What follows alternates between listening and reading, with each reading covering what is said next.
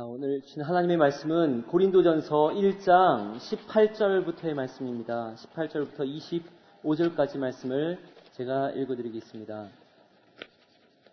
십자가의 도가 멸망하는 자들에게는 미련한 것이요 구원을 받는 우리에게는 하나님의 능력이라 기록된 바 내가 지혜 있는 자들의 지혜를 패하고 총명한 자들의 총명을 패하리라 하였으니 지혜 있는 자가 어디 있느냐 선비가 어디 있느냐 이 세대의 변론가가 어디 있느냐?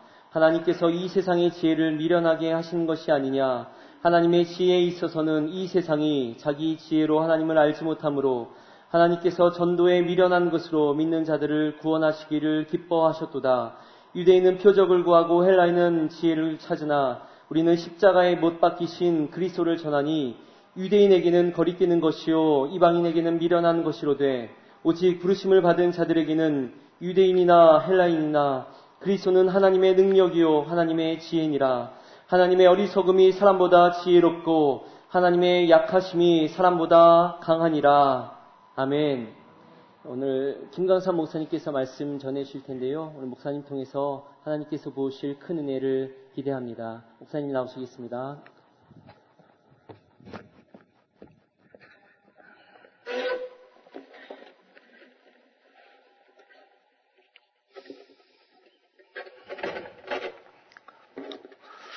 저는 어, 어려서 저의 어린 시절 대부분을 시골 산골 마을에서 보냈습니다. 대부분을 시골에서 보냈는데 여러분 말이 좋아 시골이지 깡촌입니다. 깡촌이었습니다. 아침에 일어나면 내 눈앞에 보이는 것은 앞에도 산, 뒤에도 산, 왼쪽도 산, 오른쪽도 산. 그 산을 보고 있는 저도 김강산. 너무나 힘들었습니다. 그런 저에게 한 가지 위로가 있다면 마당 앞에 나가면 언제나 저를 향해 반갑게 맞아주던 우리 집 강아지들이 저에게는 큰 위로가 되었습니다. 제가 자라던 시절만 해도 강아지는 을에 집 밖에서 키우는 잘 길들여진 동물이었습니다. 저희 이제 시대가 많이 변했고요. 이제 강아지나 고양이를 우리는 그들을 향해 반려동물이라고 합니다. 그 반려동물을 보면서 우리가 너무 기뻐하고 때로는 그 동물들을 애기라고 부릅니다. 그리고 그 애기들을 키우는 우리를 아빠라 그러고 엄마라고 그럽니다. 동물들을 향해서 사람처럼 표현하고 의인하라 그러죠. 사람처럼 표현하고 그들의 인권을 그 어느 시대보다 강조하는 것 좋은 일이라고 생각합니다. 하나님이 창조하신 창조물들을 우리가 아름답게 가꾸는 것 중요하다고 생각합니다. 그런데 재밌는 것은 동물을 사람처럼 표현할 때는 별 문제가 없는데 사람을 동물처럼 표현하면 그때는 문제가 됩니다. 올해가 2019년 황금 돼지 해라고 합니다. 돼지가 복을 가져다 준다 그러죠. 그래서 기분이 너무 좋아서 오늘 옆에 앉아 계신 자매님의 얼굴을 보시면서 자매님 얼굴에 하나님의 축복이 너무나 가득하네요. 꼭 황금 돼지같이 생기셨네요. 그러면 좋아할 사람 은 아무도 없습니다. 반대로 보니 형제님이 앉아 계신데 너무 잘생긴 거예요. 어, 형제님 보아하니 우리 집 저맨 셰퍼드랑 똑같이 생기셨네요. 하면 좋아할 사람 아무도 없습니다. 우리는 동서고금을 막론하고 사람을 동물에 비유하는 것을 굉장히 모욕적으로 여기고 천대시 여겼습니다. 그래서 우리가 사용하는 저급한 용어들을 보면 대부분들 동물과 인간을 이렇게 묘사해서 표현합니다. 우리가 비윤리적으로 사는 사람들, 비도덕적인 사람들, 우리 범죄자들을 보면 뭐라 그러죠? 저 짐승만도 못한 사람이라고 손가락질합니다. 2000년 전 예수님께서 이 땅에 오시고 그리고 성령 강림 사건으로 인해 교회가 세워졌습니다. 그 교회를 통해 많은 그리스도인들이 이 땅에 복음을 듣고 하나님을 알게 되었습니다. 주님을 마음에 모시게 되었죠. 그런데 그렇게 주님을 마음에 모신 사람들을 향해 많은 사람들이 손가락질하며 짐승 같은 사람들이라고 모욕했습니다. 제가 그림 한 장 보여드릴 텐데요. 앞에 그림이 있죠.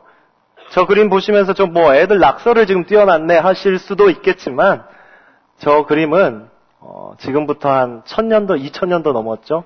서기 140년 정도의 로마의 팔레트노라는 언덕이 있습니다. 그 언덕에 가보면 저 그림이 이렇게 그려져 있습니다. 여러분 저게 무슨 그림일까 궁금해 하실 수도 있습니다. 가운데를 한번 보십시오. 가운데를 보니 이렇게 이상한 망아지, 당나귀 같은 머리를 한 존재가 이렇게 손을 넓게 펴고 있었습니다.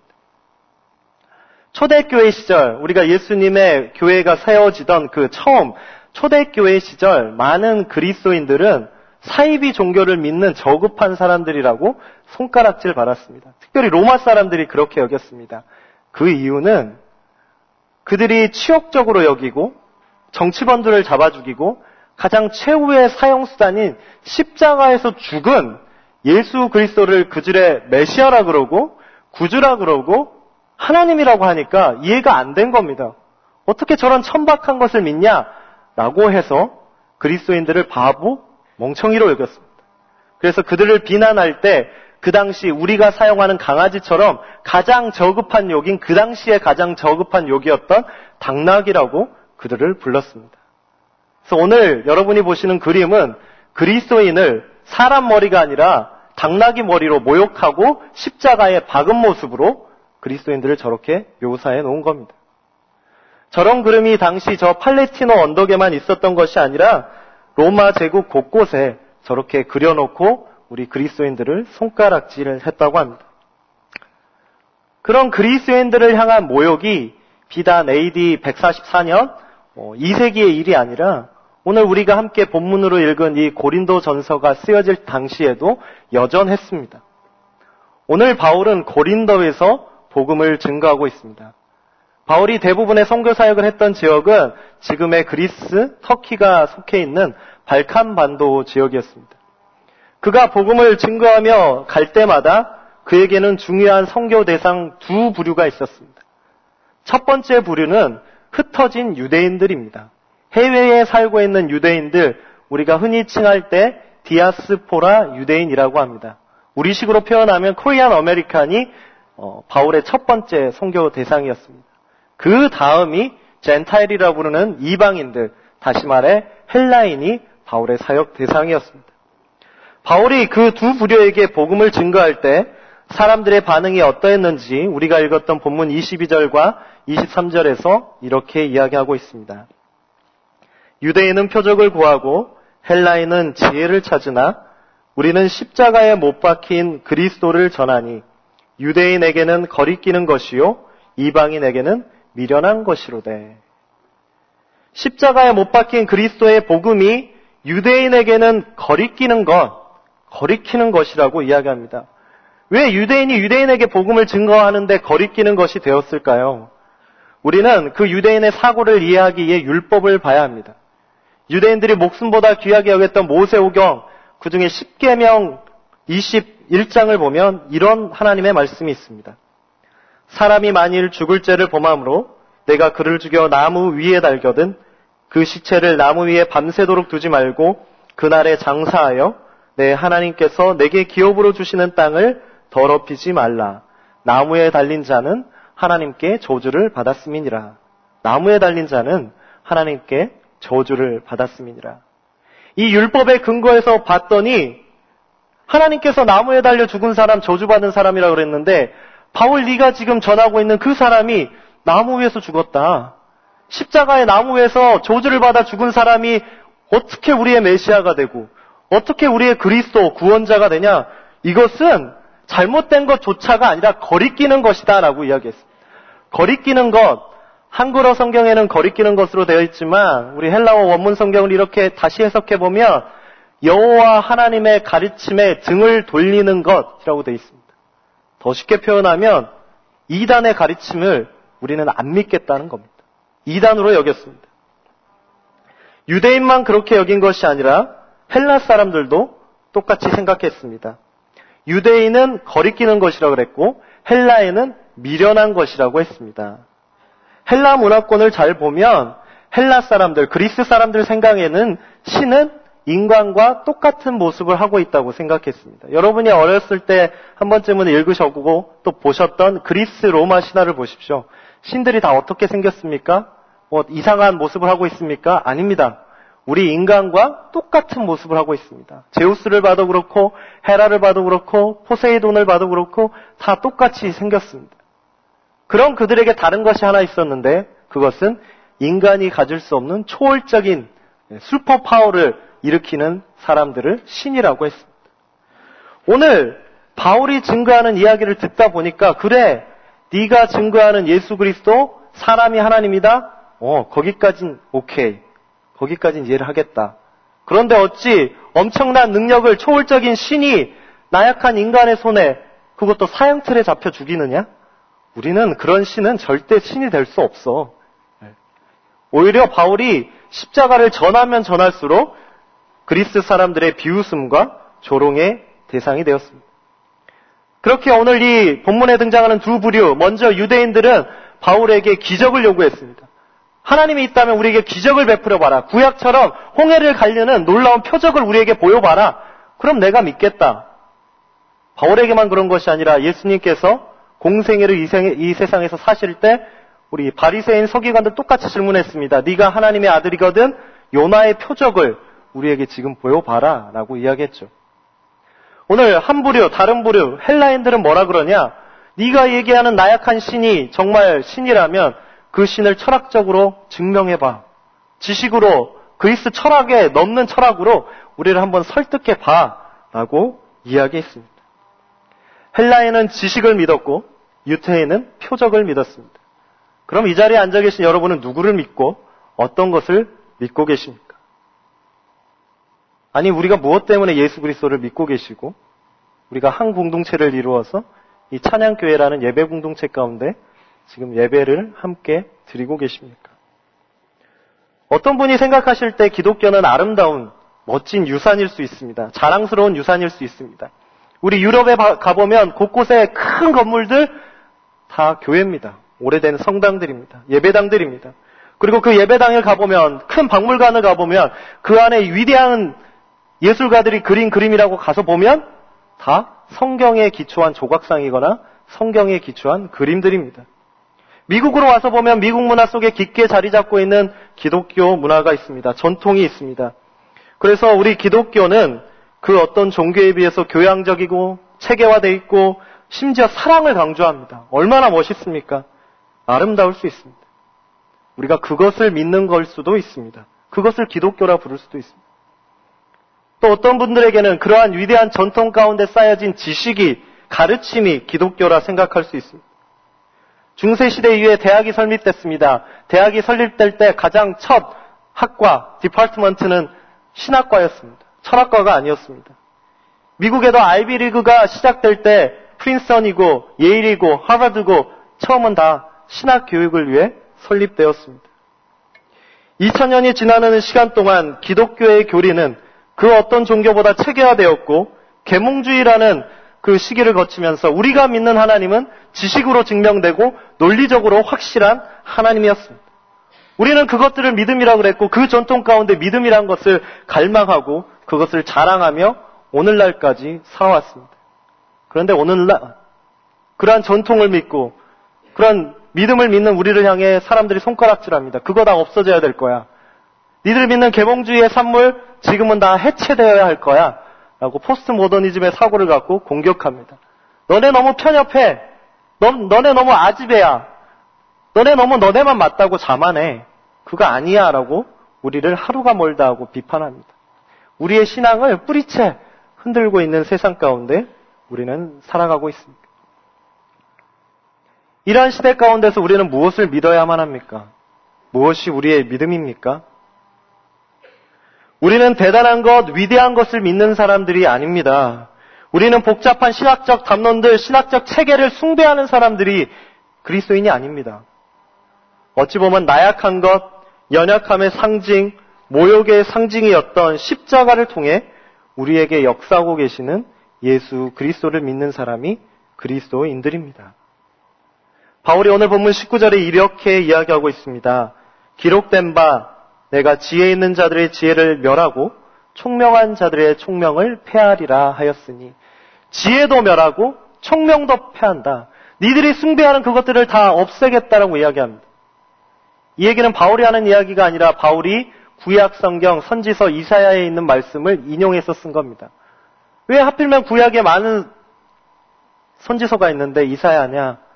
어, 이사야 29장 말씀인데 이 말씀이 이사야 29장을 우리가 묵상해 보면 남유다라는 그 선지자가 남유다 시대에 이사야가 사역을 하고 있었는데 그 당시 남유다라는 국가의 상황이 매우 좋지 않았습니다. 이 남유다라는 조그마한 국가를 바벨론이라는 대제국이 곧 침략할 것 같은 위기가 엄습해 왔습니다. 그래서 지혜 많은 사람, 똑똑한 사람, 정치가, 계략가들, 책략가들이 다 모여가지고 회의를 합니다. 우리가 위, 위기를 어떻게 벗어날 수 있을까? 우리의 생각으로 한번 타개해보자. 결론을 냈습니다. 우리가 바벨론이 아니라 이집트랑 손을 잡아야 된다. 저 대제국을 꺾기 위해서 우리는 이집트랑 손을 잡고 동맹을 맺고 한번 물리쳐보자. 바로 그때 선지자 이사야가 나타나서 이야기합니다. 하나님의 뜻은 그렇지 않다. 바벨론의 길을 걸어야 된다. 그것이 하나님의 뜻이다라고 이야기합니다. 말이 끝나기가 무섭게 사람들이 이야기하죠. 너 이스라엘 사람이나 유다 사람이라는 사람이 지금 정치도 모르냐? 국제 정세도 모르냐? 왜 이렇게 미련하냐? 라고 모욕을 줬습니다. 그러한 상황에서 하나님이 말씀하시죠. 내가 지혜 있는 자들의 지혜를 멸하고 총명한 자들의 총명을 멸하겠다. 남유다 최후가 어떻게 됩니까? 그들이 멀리했던 바벨론에게 정말 잔인하게 침략당하고 국가가 멸망하게 됩니다. 우리가 정확하다고 생각한 것, 우리가 강하다고 생각한 것, 우리가 그럴듯하다고 생각했던 것들이 믿음이 아니라고 구약도 그렇고 신약도 그렇고 오늘 우리에게 이야기해주고 있습니다. 반대로 우리에게 나약했던 것들, 힘없어 보였던 것들, 때로는 미련해 보였던 것이 그곳이 하나님을 가장 가깝게 만날 수 있는 믿음의 자리가 될 수 있다고 오늘 바울은 이야기합니다. 그러나 우리의 삶을 보면 그렇지 않습니다. 우리가 삶이 나약해지고 내가 좀 더 연약해지면 연약해질수록 우리는 강한 것을 찾습니다. 내가 더 강해지려고 합니다. 우리 젊은이들 봐도 그렇습니다. 본인의 신령이 낮아지고 뭔가 나약해질 때마다 외모를 꾸미기 시작합니다. 젊은 청년들 보면 형제들은 근육을 키웁니다. 나약해지면 몸짱이 되려고 그러고 자매님들은 외모를 가꿔서 얼짱이 되려고 그러고 그런 젊은이들이 요즘 한국에서 그 말이 유행이라는데 핵 인싸라 그러더라고요. 인싸. 처음 들어보셨죠? 예, 저도 처음 들어봤습니다. 인사이더라는 뜻이래요. 그래서 아웃사이더가 되지 않고 인사이더가 되려고 온갖 많은 것들을 동원합니다. 그러면 청년들만 그렇습니까? 기성세대도 그렇습니다. 내가 먼저 뭔가 부족해 보이고 남이 나를 얕잡아 보고 내가 약해진다? 차를 바꿉니다. 집을 바꾸고 좋은 옷을 입고 어떻게든 나를 포장해서 내가 강한 사람이 되려고 애를 씁니다. 그런데 그런 모습이 신앙생활에도 똑같이 적용됩니다. 내가 연약하면 우리 하나님은 내가 연약한 만큼 더 강해야 됩니다.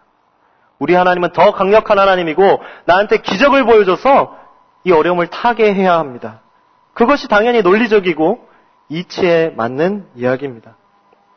그러나 여러분, 하나님의 역사는 성경을 보면 강함이 아니라 약함에서 시작됐습니다. 하나님께서 모세를 선지자로 부르실 때 모세는 인생의 가장 밑바닥에서 나약한 삶을 살아갈 때였습니다. 하나님이 다윗을 왕으로 들어 기름 부으실 때 다윗은 이세의 가문에서 가장 연약한 자였습니다. 하나님 예수님께서 첫 제자로 베드로를 부르실 때 베드로는 인생 절체절명의 위기를 경험했던 사람이었습니다. 더 멀리 갈 것도 없이 예수님께서 이 땅에 구세주로 오셨을 때 이스라엘은 어떠한 상황이었습니까? 잘 나갈 때였습니까? 아닙니다. 강대국의 치일 대로 치여서 이제는 지쳐버린 그 틈바구 손에 있던 작은 나라였습니다. 그때 하나님이 어떻게 임재하셨습니까? 주님이 어떻게 임재하셨습니까?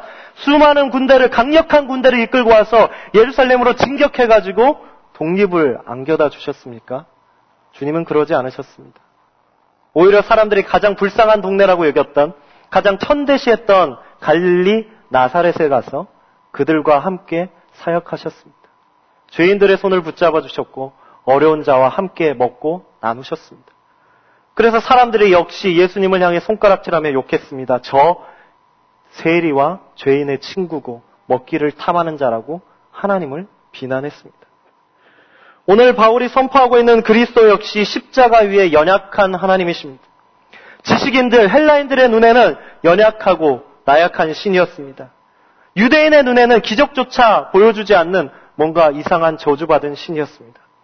그러나 그 연약함 속에 우리가 발견할 수 있는 것은 오늘 우리가 믿고 기도하고 신뢰하고 우리가 따르는 그 하나님은 저 멀리 우주에 계신 하나님이 아니라 저 멀리 떨어져 계신 하나님이 아니라 지식으로 증명되진 그런 신이 아니라 체계화된 신이 아니라 우리가 숭배하는 그런 신이 아니라 우리의 가장 약한 자리에 우리의 가장 낮아진 자리에 그 자리에 우리와 함께 하시며 우리의 손을 붙들고 계시는 주님인 줄 믿습니다. 우리 인간의 삶에 동참하고 계신 하나님이 우리 주님이십니다. 이러한 주님에 대해 이야기할 때 우리 주님이 이 땅 가운데 임하신다, 임재하신다 그러죠. 임재, 영어로 presence라는 단어를 쓰죠. 임재한다고 그럽니다. 그런데 이 임재라는 단어가 신학에서 쓰는 단어는 아닙니다. 그렇다고 철학에서 만들어진 단어도 아닙니다. 그럼 이 임재라는 단어가 어디서 나왔냐? 의학에서 나왔다고 합니다. 아픈 사람을 향해 임재라는 단어를 씁니다. 아픈 사람을 향해 아픈 사람 있으면 그 자리에 같이 가주는 것, 그저 말로만 힘들겠다가 아니라 그 아픈 사람 곁에서 24-7, 24시간 같이 붙들면서 그의 눈을 마주하는 것이 임재랍니다. 그의 아픔을 내 어깨에 같이 짊어지고 함께 고통당하며 슬퍼하는 것, 그들에게 위로를 주는 것이 임재라고 합니다. 우리 하나님은 그렇게 지금 이 시간에도 우리 가운데 임재하고 계십니다. 그렇게 우리의 삶 가운데 우리의 세밀한 모든 구석구석마다 임재하고 계십니다. 그런 하나님의 임재를 향해 우리 기독교에서는 주님의 신비라고 합니다. 미스테리라고 합니다. 몇 년 전 2005년인가 아 2015년 정도 된 것 같습니다. 뉴욕 타임즈에 그의 베스트셀러가 있었는데 그 베스트셀러의 제목이 Bad Religion이었습니다. 한국말로 번역하면 나쁜 종교였습니다. 미국의 기독교의 현재 모습을 정말 민낯으로 보여준 책이었는데 그 책을 쓴 라스 다웃이라는 사람이 기독교에 대해 미국 기독교에 대해서 오늘날 이렇게 어, 평을 했습니다. 예수 그리스도가 보여주신 신비를 잃어버린 순간 기독교는 그 본질을 잃어버리고 쇠퇴하기 시작했다라고 평을 했습니다. 우리가 지식으로 이해할 수 없는 기적적으로도 이해할 수 없는 예수 하나님이 십자가를 지시고 거기서 죽으셨다. 그 그리스도의 십자가의 신비 은혜 속에서 이해할 수 없지만 하나님은 우리를 향한 구원의 역사를 이루셨습니다.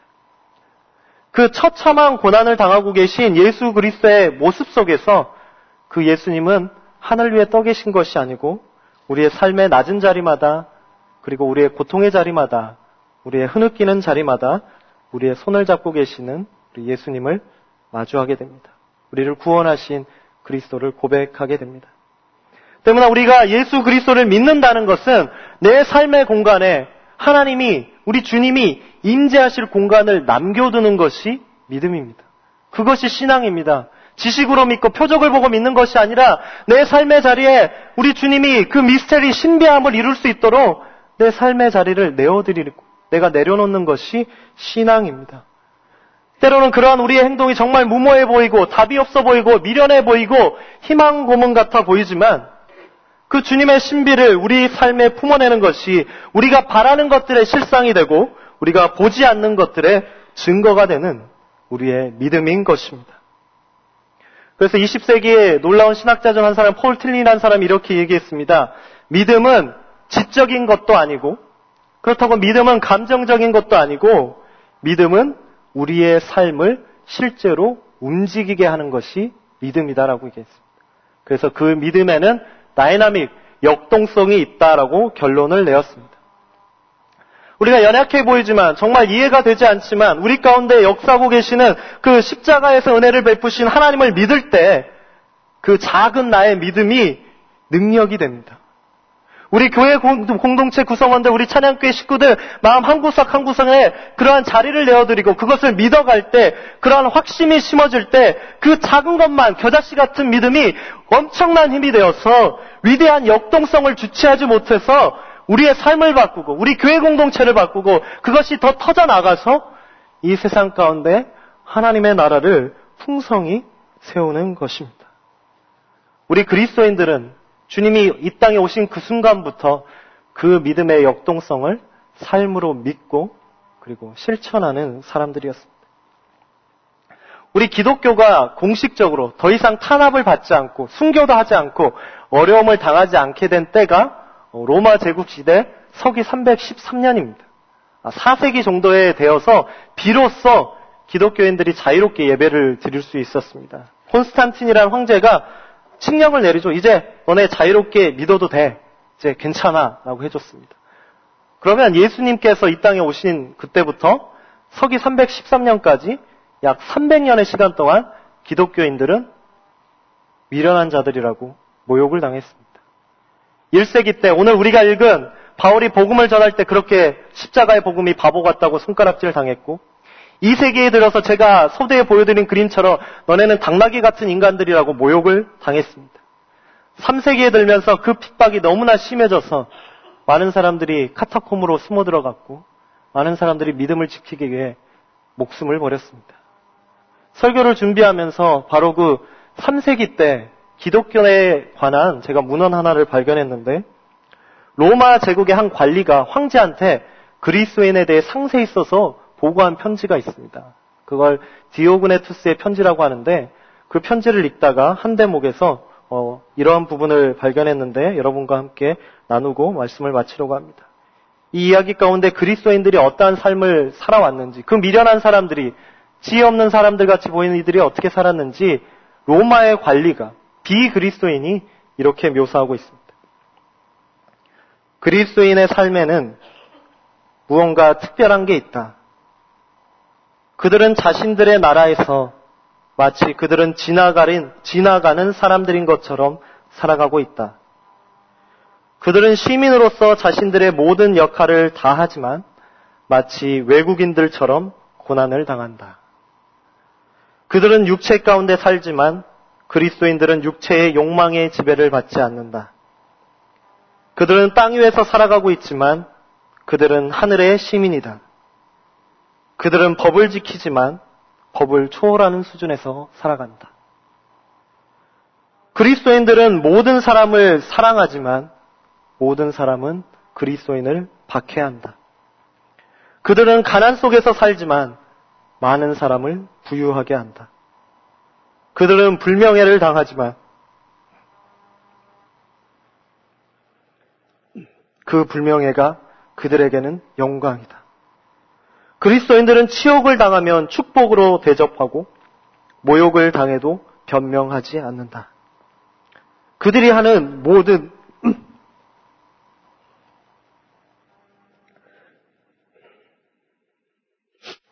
그리스도인들이 행하는 모든 선행에 대한 대가로 그들은 마치 범죄자처럼 이 세상에서 처벌받는다.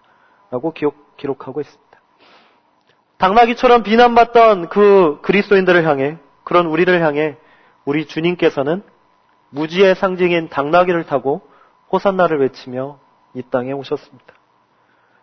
그리고 그 고난당하고 연약한 자를 위해 친히 십자가를 먼저 지시고 고난당하심으로 우리를 구원의 자녀로 지금도 불러주고 계십니다. 그 은혜를 믿고 따르던 많은 그리스도인들이 세상 속에서 미련한 자라고 손가락질 받고 책짓질 받고 모욕당했지만 그 그리스도인들은 자신들을 비난하는 세상을 단숨에 그리스도의 사랑으로 하나님의 나라로 바꿔버렸습니다. 오늘 우리가 믿고 따라야 될 그리스도의 은혜가 그 십자가가 어찌 보면 무모해 보이고 연약해 보이고 미련해 보입니다. 강하지도 않습니다. 이해도 안 됩니다. 그러나 예수 그리스도를 향한 우리의 믿음은 오늘 사도 바울의 고백처럼 하나님의 능력이요 하나님의 지혜가 되십니다. 지금도 우리의 약함 가운데 여러분의 삶의 자리자리마다 손을 내밀고 눈을 마주하고 우리를 붙들고 계시는 그 주님의 그 하나님의 강함을 보시고 그 믿음의 눈을 가지시고 사르레이는 이 추위 속에서도 새로운 한 주를 주님의 은혜로 녹여내시고 여론의 삶의 삶의 자리마다 하나님의 신비와 하나님의 임재로 동행하시는 모두가 되시기를 간절히 소원드립니다. 우리 말씀 생각하시며 기도하겠습니다.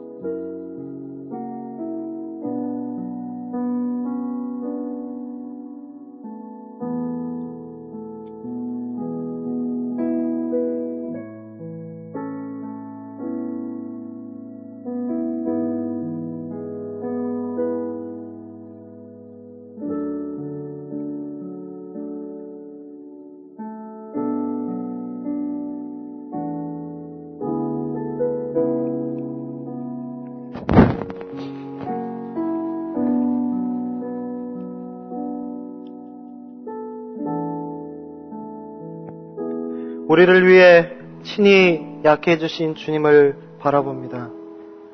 우리의 나약함과 연약함 속에 지금도 우리의 손을 맞잡으며 함께 하시며 나의 약함을 강함되게 하시는 주님의 그 은혜를 기억합니다. 그 은혜를 바라보는 믿음의 눈을 가지고 오늘 또 한 발짝 한 발짝 좁은 길을 향해 질주해 나가는 믿음의 자녀들 되게 하여 주시옵소서. 예수 그리스도의 이름으로 기도드립니다. 함께 일어나셔서